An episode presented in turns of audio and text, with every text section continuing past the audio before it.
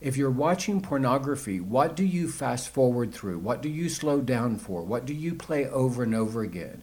And the reason I ask that question is because whatever I play over and over again, there's something in that that is revealing this association that I have. Um, I often say pornography is not powerful. What makes it powerful are the associations that I have with it. So if this particular sexual experience is happening, then I associate blessing or acceptance or being chosen, or kind of like the seven desires, mm-hmm. being included. And so when I feel lonely, then I watch that sexual experience on video, and then I get to put myself in that situation where I'm being chosen, mm-hmm. I'm being included, I'm being desired.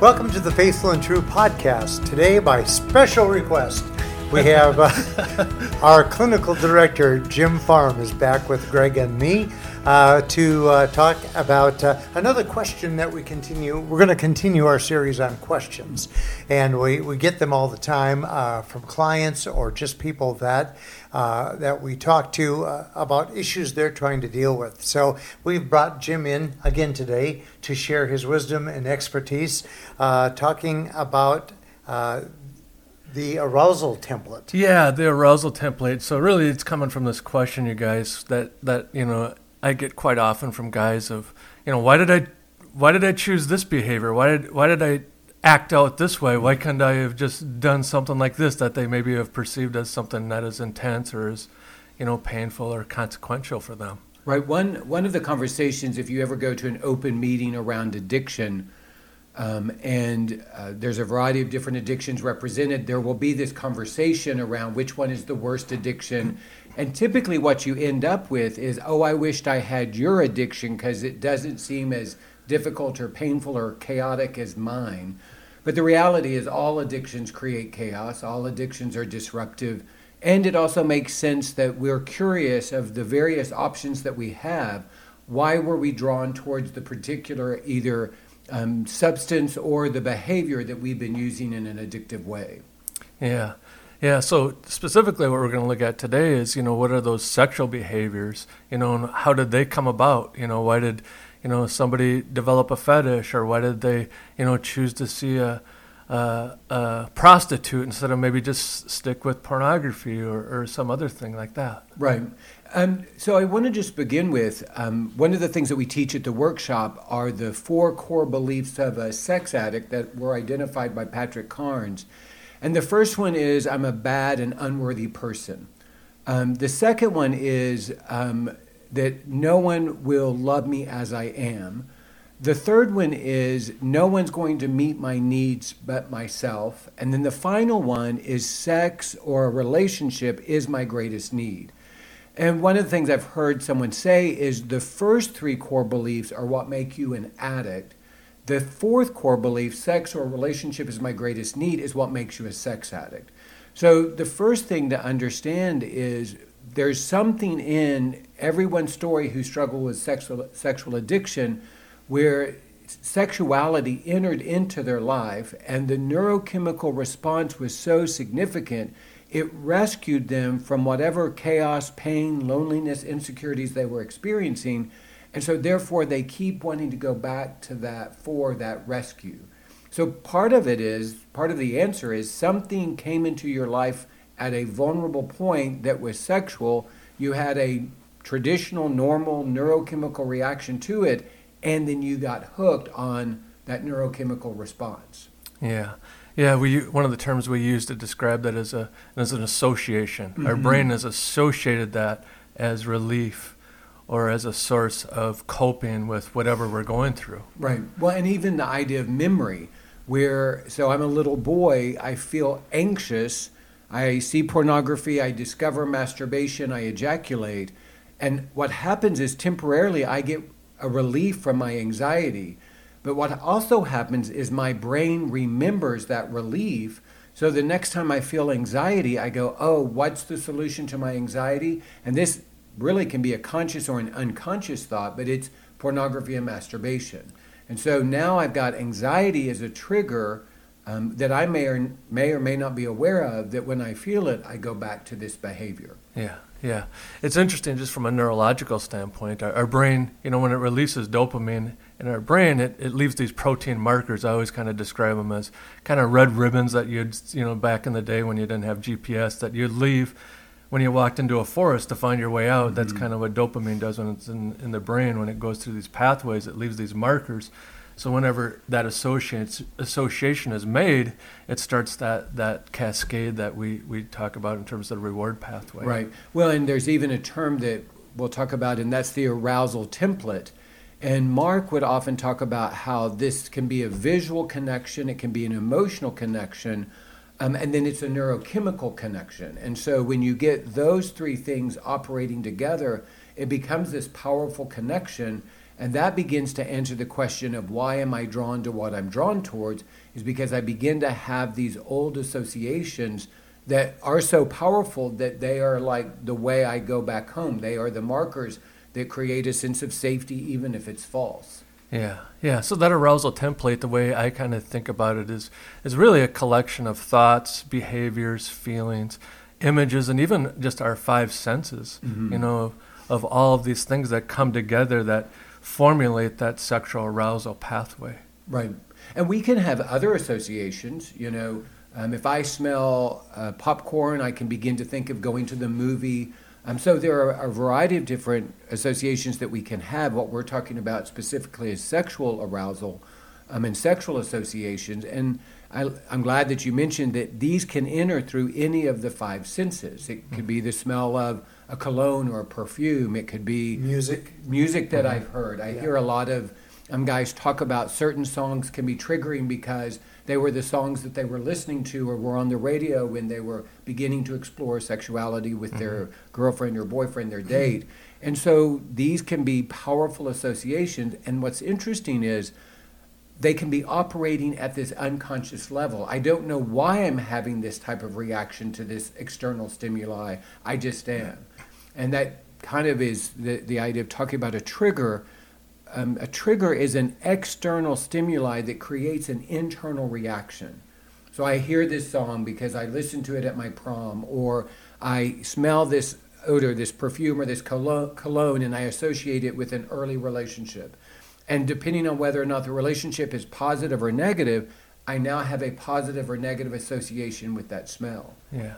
Yeah, it, it's it's it, and it can be very you know non-sexual as well. I, I had a client one time where he didn't even realize this, but that that old style clock, you know, like we have on the wall there, that does mm-hmm. kind of that tick tock mm-hmm. noise. Mm-hmm. Um, he didn't even know that that was, you know, one of his associations. Right. But once we got into his story, he realized that, you know, when he was younger, his first sexual abuse experience that was on the nightstand. Right.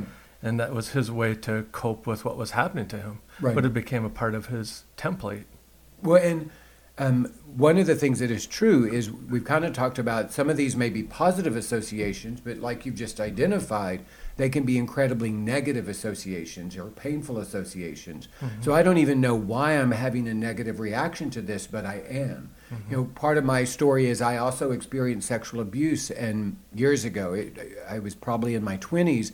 I was walking through a mall and I smelled the smell, and I started immediately having this physiological reaction. I was feeling nauseous. I, I was feeling kind of disoriented, and I could not figure out what it was. And eventually I made the connection oh, what I'm smelling is the cologne that the abuser wore, and someone had just sprayed it at the perfume or cologne counter as I was walking through the mall.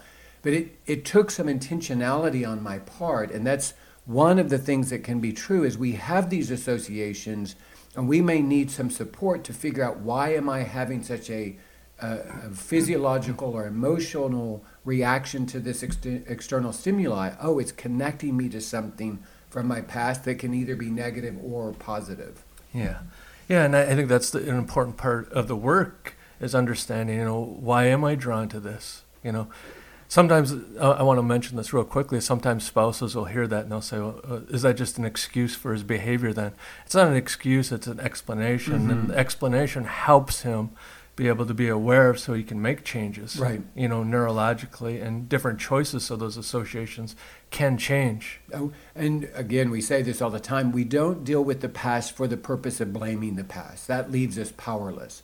We want to deal with the past so that we can understand how the past is influencing the present, and then we can begin to make changes about our future. But if the past is operating in this unconscious, unacknowledged way, we're actually giving it more power. So when I realized walking through the mall, oh, that's what that association is, then eventually I could smell that cologne. It was never my favorite cologne, but I didn't have that trigger response that I once did once I was able to acknowledge what it was reminding me of or what I was connecting to. Yeah, yeah. And, you know, for, for guys out there that are maybe are embarrassed about, you know, their behavior, you know, why are we asking you to tell us, you know, what it is for you? Because it, it, helps explain things. It helps mm-hmm. to understand, you know, your story. It's, you know, just to share a few examples, I think it might be helpful for some of our listeners, Greg. Yeah. Um, you know, I had a client years ago, and this has happened actually multiple times, but I had a, had a, had a client that came in and he was really embarrassed because he, he would, you know, he'd pay uh, women to wear high heels and act out online. And he was really embarrassed to share that with me.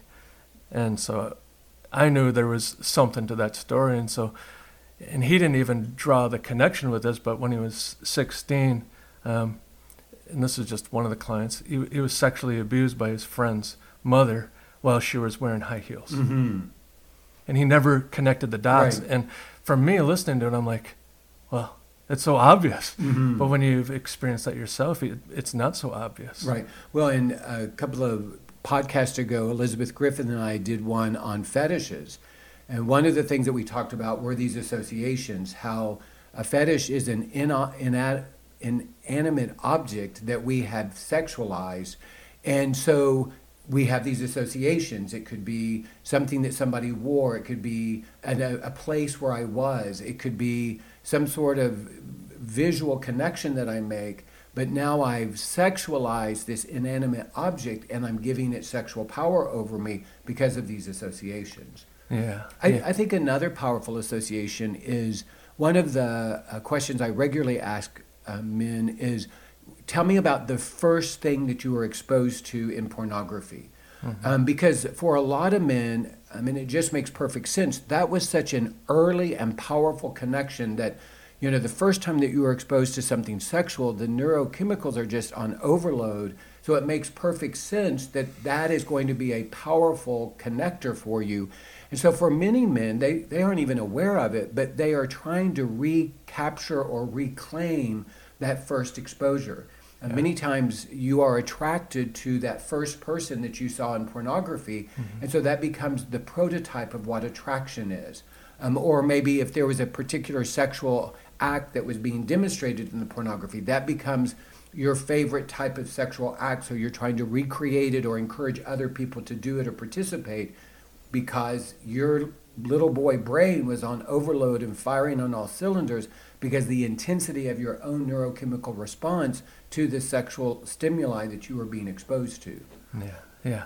Uh, another example, just to kind of put it more of a contextual, you know, perspective in regards to how can that arousal template just beyond be beyond the kind of the, the sexual experience itself was. Um, I had a client one time where when he was younger, his parents split off, and and so he was really disconnected. His parents really weren't available to show a lot of attention to him. But one one evening, he he came out of bed and he was he was naked, and they paid attention to him. They were laughing at him. They were mm-hmm. smiling at him. Well, years later, you know, he realizes, you know, he starts exhibitionist type mm-hmm. of behavior. And so what he, what he learned was, you know, I, you know, this this attention from others isn't freely given. It's it's something that I can take from others. I can mm-hmm. shock them into seeing me. Right, right. And what's interesting is it doesn't even have to be a positive response but any response is acknowledging that he exists. Yeah. Now, one of the things about exhibitionism and also um, uh, uh, voyeurism is there's this association that if I see or if I am seen in an intimate way, either naked or being sexual, then I am known. And so it's a false attempt to create connection or intimacy. And so if I'm doing something sexual in a public space, I create this sense that I'm being known and people accept me, even if their reaction is to be horrified or to have some sort of negative reaction, I'm still being seen, which I've associated with intimacy and relationship and being known. Yeah, yeah. And so I think that fits kind of like with that, that fourth uh, statement around shame that you talked about. Mm-hmm. Is somehow I've, I've sexualized these, these, these more deeper emotional needs, you know, that we often talk about as the seven desires here mm-hmm. at uh, um, Faithful and True. One, one of the questions that I ask at the workshop and I ask men that I work with if you're watching pornography, what do you fast forward through? What do you slow down for? What do you play over and over again? And the reason I ask that question is because whatever I play over and over again, there's something in that that is revealing this association that I have. Um, I often say pornography is not powerful. What makes it powerful are the associations that I have with it. So if this particular sexual experience is happening, then I associate blessing or acceptance or being chosen, or kind of like the seven desires, mm-hmm. being included. And so when I feel lonely, then I watch that sexual experience on video, and then I get to put myself in that situation where I'm being chosen, mm-hmm. I'm being included, I'm being desired. And so I'll ask a man if you're putting search terms in the computer, what are the search terms that you're looking for? And again, it's because whatever association they have is being revealed in that. And we talk about here that addiction occurs whenever you're trying to meet a legitimate need in an illegitimate way in a repetitive pattern. Well, if I'm watching the same sexual experience over and over again, or I'm, I'm Googling the same terms over and over again, is because somewhere hidden in that image or those terms is the legitimate need that I've sexualized. So, with the help of a good therapist, I can get in there and figure out okay, why is this so powerful? Well, it's because of these associations. Yeah. Yeah, I mean you make a good point there. We do want we do want men to to investigate, you know, these things mm-hmm. to understand. But sometimes it, it, can be triggering if you're doing that just by yourself. Right. Absolutely. know? It can move you right into a, a, slip or a relapse for sure. Well, and what's interesting is what we're wanting men to do is to reframe the experience. So this has been a secret part of my life, and the secrecy has actually given it more power. But if I can bring it into community, if I can bring it into a counselor's office or a therapist office and talk about it in that context, I'm actually creating a new association. Yeah. And that's one of the great things about the brain is that neuroplasticity where I don't have to live with the old associations. I actually, because of the way that God created my brain, have the capacity to create new associations. Yeah. So, one of the new associations can be I can talk to my therapist, Jim, about it in his office, and I can be safe and I can actually be curious about it without indulging it. Yeah. Now, if I were to try to do this on my own, I might fall back into the old pattern of indulging it, which, like you said, becomes unhealthy and dangerous.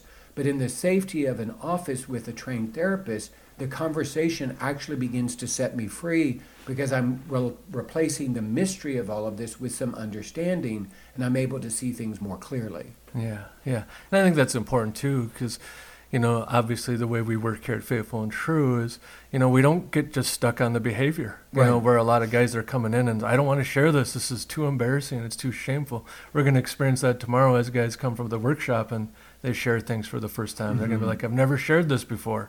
And it's because it's been so shameful and embarrassing. And you and I are not going to respond with a whole bunch of shame response. We're going to help them to understand where did that come about. Right. You know, and that's well, really what we want them to do. One of the phrases that I use all the time is given your story, it makes perfect sense you do what you do. Given your story, it makes perfect sense you're drawn to what you're drawn towards. But like you've said, when I keep it to myself, I'm so consumed by the shame I'm afraid that anyone who hears this is going to reject me. And what's true is there will be some people that it might be too much for them and they would have some sort of uh, rejection reaction. But for those of us who are here at Faithful and True, we can look at it through a different lens that isn't about fear and shame. And in fact, we know that part of the path forward is shedding the shame that I've been carrying because shame is what's actually driving the addiction itself. Mm-hmm. Mm-hmm. So what do you what do you think, Greg, in terms of, you know, if once we discover, you know, what's driving, you know, these associations, can we do something about it? Oh, we can. um, the idea is so if addiction is trying to meet a legitimate need in an illegitimate way in a repetitive pattern, Well, recovery is identifying the legitimate need and meeting it in a legitimate way. So let's say I'm drawn towards a particular sexual experience, and the association I have with that is being chosen. And so whenever I feel excluded, rejected, um, not desired, then I can be drawn to this old pattern because in that imagery, I get to place myself in it and believe I'm being chosen. Mm-hmm. Well, there's a legitimate need to be chosen. That's one of the seven desires that Mark and Deb wrote about in their book. But to try to get chosen through some pornography and masturbation or through some sexual experience with a person that I'm not in any context of relationship and not committed to really isn't going to help me feel chosen. So the legitimate need is to be chosen, and the way to do that is to bring who I am into strong, valid, legitimate relationships so that I can experience intimacy, so that I can experience being chosen. And part of the healing process is actually believing I'm choosable. Mm-hmm. You know, a lot of the men that I that I work with, that we work with, part of the thing that they struggle with is they feel unloved. Well, the reality is they are loved by the people in their lives, but one of their core beliefs is I'm not lovable and if I don't believe I'm lovable, even if somebody is loving me, I'm not able to receive it. Mm-hmm. Um, there can be people who are choosing me, but if I don't believe I'm choosable, I'm not able to receive it. So the legitimate way to meet the need is to be in a safe community where people choose me. And I do the deeper work on those old core beliefs so that I can experience healing, so that I can begin to believe that I am choosable. And one of the challenges that I see is many times men stop once they understand what the legitimate need is. It's like, mm-hmm. oh, this makes sense. Yes, I understand it. And then they stop. And then they go back to the addiction because the second part isn't done. That's meeting the legitimate need in a legitimate way. Mm-hmm. And that's very scary because I have to ask for my needs. Mm-hmm. And that's one of the things that most of us are not skilled at. That's why we struggle with these other ways of trying to meet the needs. Yeah. Yeah, that's one of the things that, that that we talk about in recovery is pre-recovery. Oftentimes, addicts will approach relationships by limiting vulnerability and managing mm-hmm. outcomes. Right. And one of the things we want guys to do in recovery is to start to risk vulnerability and letting go of the outcomes. Right. You well, know? one of the things I believe I this just foundation I also see in the scripture is that in order for there to be transformation, there must be vulnerability. And for many of us, we want the transformation, but we don't want the vulnerability. But if I'm not known, I can't be safe and I can't be connected, which ultimately is what God created us for. That is the understanding of intimacy. And so the first thing we're going to be working on here at Faithful and True is to create a safe enough environment where someone might be willing to risk and be vulnerable so that they could begin to experience that transformation. Yeah. Yeah. So ultimately what we're wanting to do is create new associations. Mm-hmm. You know, so if the old association is if people knew me, everyone would reject me, then we want to create experiences where, wow, here are some people that really know me, know me well, and know these things I've been keeping a secret, and they actually are accepting me. And what's true is early in recovery, I may not trust that. Yeah. That's okay. What we're going to help them to do is to be open to the possibility that there may be some men in your life, in our case, uh, men who go to uh, a male community, there may be some men in your life that can know you and accept you. And it may take some time for you to begin to believe that. Yeah. You know, if one of my core beliefs is um, nobody's going to accept me as I am, um, well, if I believe that, I'm going to need some experiences, new associations where who I am is known. I'm, I'm letting myself be vulnerable. I'm letting myself be authentic. And I'm actually discovering that there are people who are drawn towards me because of my vulnerability, not repelled by my vulnerability. Mm-hmm. Again, that's a new association that I can have. Mm-hmm. Yeah, just to, to you know, kind of follow up with the, the example I had with the guy that was struggling with exhibitionism. He, he did get invo- involved in a group here, you know, and, and part of the, the challenge for him is when he first entered in the group, he kind of kind of went to the background, was quiet, mm. you know, was kind of went to that familiar place of not being known, not being seen. And so through that group process, we helped him kind of how do you how do you enter into being known and seen in healthy ways? Right. You know, and, and so he started to create new associations of how to do that. Well, and one of the things that can create chaos is when we desire something and we fear something simultaneously, it's going to create chaos. So in this particular case, the, the guy desperately wanted to be known in an authentic, transparent way, and yet he was very afraid of that because he had spent so much of his life perceiving that he was invisible. And so it's going to take some time for him to trust that, okay, this does create chaos because I desire it and I'm afraid of it. But somewhere along the way, I have to find the courage to not give in to the fear. Um, again, one of the foundational needs that are, are, apparent for recovery is courage. Because recovery is about moving towards those things I've been wanting to avoid. And anytime I move towards doing something new, I, I move towards risking, it's going to take courage in order for me to do that. Yeah, yeah. Well, I appreciate this conversation. I re- yeah. No, no, you're good. No, okay. I, I, was okay. letting you finish. I okay. Thought, oh, great, Jim's. Well, I saw I saw Greg looking at his phone, Jim, and I was Jim's like, "Are we, are we over?" Yeah. No, no, we're not over yet. We're, we're okay. We're just about there. Uh, any parting uh, summary statements you'd like to make about this? Yeah, I, I, you know, for me, it's you know, being able to take that, like Greg said, to have that courage to enter into these conversations about, you know the, the things that maybe have been so shameful, so embarrassing that we didn't want to bring it up, you know, and, right. and so being able to enter into that actually gives you, you know, the opportunity to enter into this this place of hope that you do have some choices, mm-hmm. you know. Well, this conversation today, for me, uh, kind of brings it full circle to our encouragement for men that are, are going through issues like this uh, if you're struggling with these issues, to uh, look into coming to our Men's Journey workshop, which we host every month here at Faithful and True. And these experiences that you've so beautifully uh, described uh, can provide that sense of relief, that sense of, of uh, kind of coming full circle with that shame and, and having it in the right perspective and maybe come coming to grips with those issues that they have um, struggled with for so long. Yeah.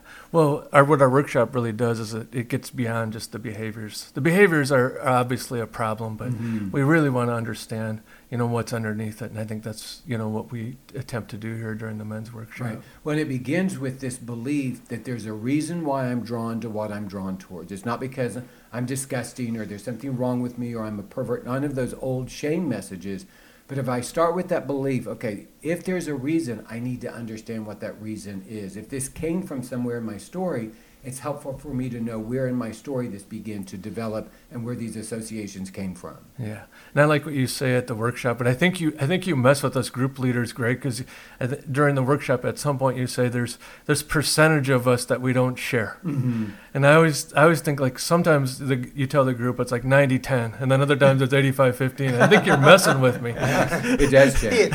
he, he is. yeah, yeah. But I think that's the that's what we talk about is what is that fifteen percent? Because oftentimes that's the key to the recovery mm-hmm. is if if especially as us as therapists, if we can hear that, we can start to help you, mm-hmm. and you can help yourself by sharing that, being by willingness to risk vulnerability around that fifteen percent. Absolutely. And it starts by visiting faithfulandtrue.com, click on the workshops, and then click on the Men's Journey workshop.